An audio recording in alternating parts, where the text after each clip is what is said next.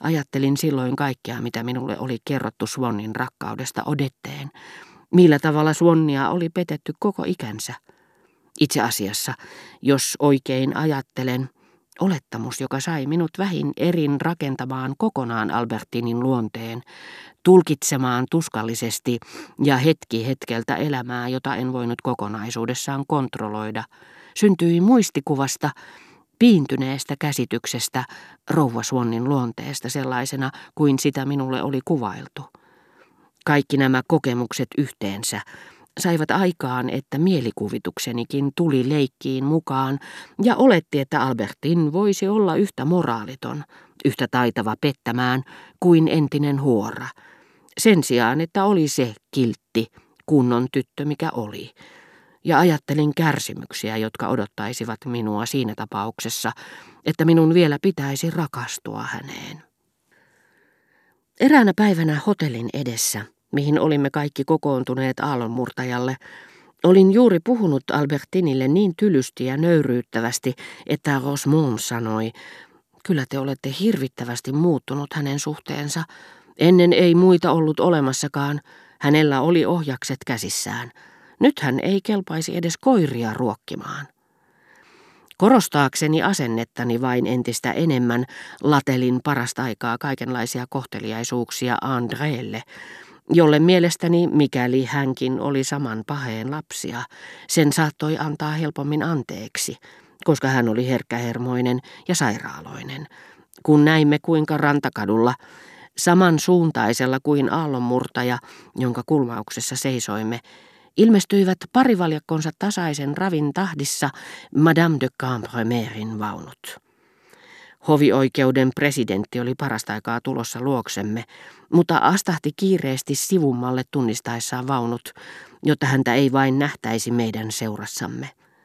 Sitten, sillä hetkellä kun hänestä tuntui, että markiisittaren katse voisi kohdata hänen omansa, hän tempasi hatun päästään laajassa kaaressa ja kumarsi. Mutta vaunut, sen sijaan että olisivat jatkaneet kuten todennäköiseltä tuntui merikatua pitkin, katosivatkin hotellin pihaan.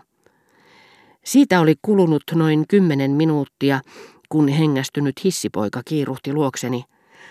Markiisitar de Camembert tuli juuri herraa tapaamaan, nimittäin käväisin yläkerrassa ja lukusalin puolella, mutta en löytänyt herraa. Onneksi hoksasin hakea rannalta. Tuskin hän oli lopettanut, kun luokseni purjehti vanavedessään miniänsä ja tärkeän näköinen herrasmies, itse markiisitar, joka ilmeisesti oli tulossa jonkun naapurinsa iltapäiväkonsertista tai teekutsuilta, selkä kumarassa, mutta ei niinkään vuosien, vaan kaikenlaisten ylellisyyskapineitten painosta, korujen, joilla hänen mielestään oli kohteliaampaa ja arvonsa mukaista koristautua tehdäkseen näyttävämmän vaikutuksen kulloisenkin isäntäväkensä luona. Juuri tätä Cambromerien maihin nousua hotelliin oli isoäitini niin kovasti pelännyt, silloin kun hän ei halunnut Le Grand Danille kerrottavan, että me ehkä lähtisimme Balbekiin. Äiti nauroi hänelle, koska piti pelättyä tapahtumaa täysin mahdottomana. Nyt se kuitenkin oli käynyt toteen – mutta toista tietä, ilman että Le Grandinillä olisi ollut sormensa pelissä. Saanko minä jäädä, kysyi Albertin, silmissään vieläkin äskeisten häijyjen sanojeni nostattamat kyyneleet, joita en ollut huomaavinani, vaikka ne mieli hyvällä merkille paninkin. Minulla olisi vähän puhuttavaa. Sulkahattu, safiirineula kiireellään oli painettu markiisittaren peruukille kuin tunnusmerkki, jonka sijainnilla ei ole suurtakaan väliä sen paremmin kuin eleganssilla tai tasapainollakaan, kunhan se vain näkyy. Kuumuudesta huolimatta kelpo rouvalla oli harteillaan sysimusta, messukasukkaa muistuttava viitta, ja sen yllä kärpännahkakeeppi, jonka käyttöä ei ilmeisesti ollut sanellut vuoden ajan lämpötila, vaan äskeisen juhlatilaisuuden luonne. Ja Rova de Cambremerin rinnoilla riippui vitjoista paronittaren helmikoristeinen kruunu kuin piispan risti. Herrasmies oli tunnettu pariisilainen asianajaja, aatelissukua hänkin, joka oli tullut kolmen päivän lomalle Cambromerien luo.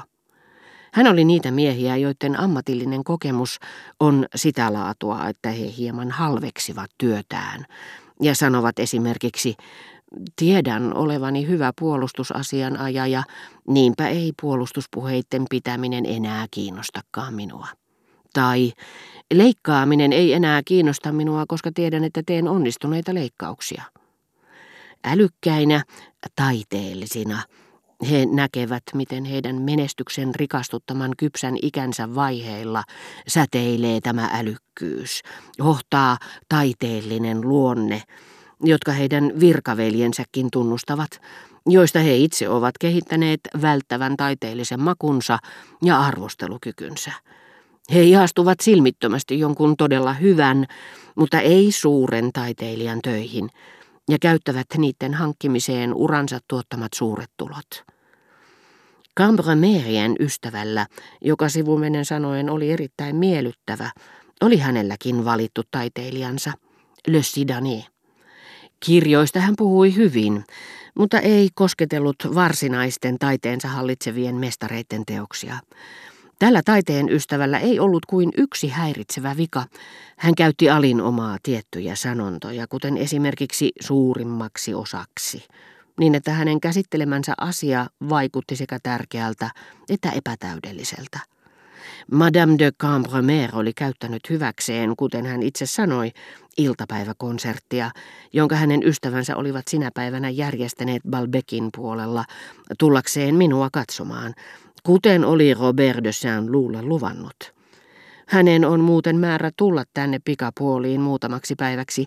Hänen enonsa Charlie vierailee kälynsä Luxembourgin hertuattaren luona, ja Monsieur de Saint-Loup aikoo käyttää tilaisuutta hyväkseen, käydäkseen tervehtimässä tätiään ja saman tien entistä rykmenttiään, missä hän on erittäin arvostettu ja pidetty. Meillä käy usein vierailulla upseereita, ja he ylistävät häntä kaikki. Meistä olisi kovin hauskaa, jos te soisitte meille sen ilon, että tulisitte molemmat Feterneessä käymään. Esittelin hänelle Albertinin ja hänen ystävättärensä ja Madame de Cambremer puolestaan meille miniänsä. Maalaisaatelia, joita Föternen naapureina joutui tapaamaan, tämä kohteli jäätävästi, aina varuillaan, ettei vain vahingossakaan joutuisi lähempiin tekemisiin, mutta ojensikin minulle kätensä säteilevästi hymyillen, turvassa kun tunsi olevansa ja mielissään, vastassaan Robert de Saint-Loun ystävä, jonka tämä taitavampana maailmanmiehenä kuin mitä antoi ymmärtää, oli maininnut Germantien hyväksi tuttavaksi. Toisin kuin anoppinsa, Rova de Cambremer harrasti kahdenlaista kohteliaisuutta. Minulla olisi ollut oikeus korkeintaan ensimmäiseen niistä kuivakiskoiseen ja sietämättömään, jos hän olisi tutustunut minuun veljensä Le Grandinin välityksellä, mutta Germantien ystävälle hän ei tiennyt miten olisi hymyillyt.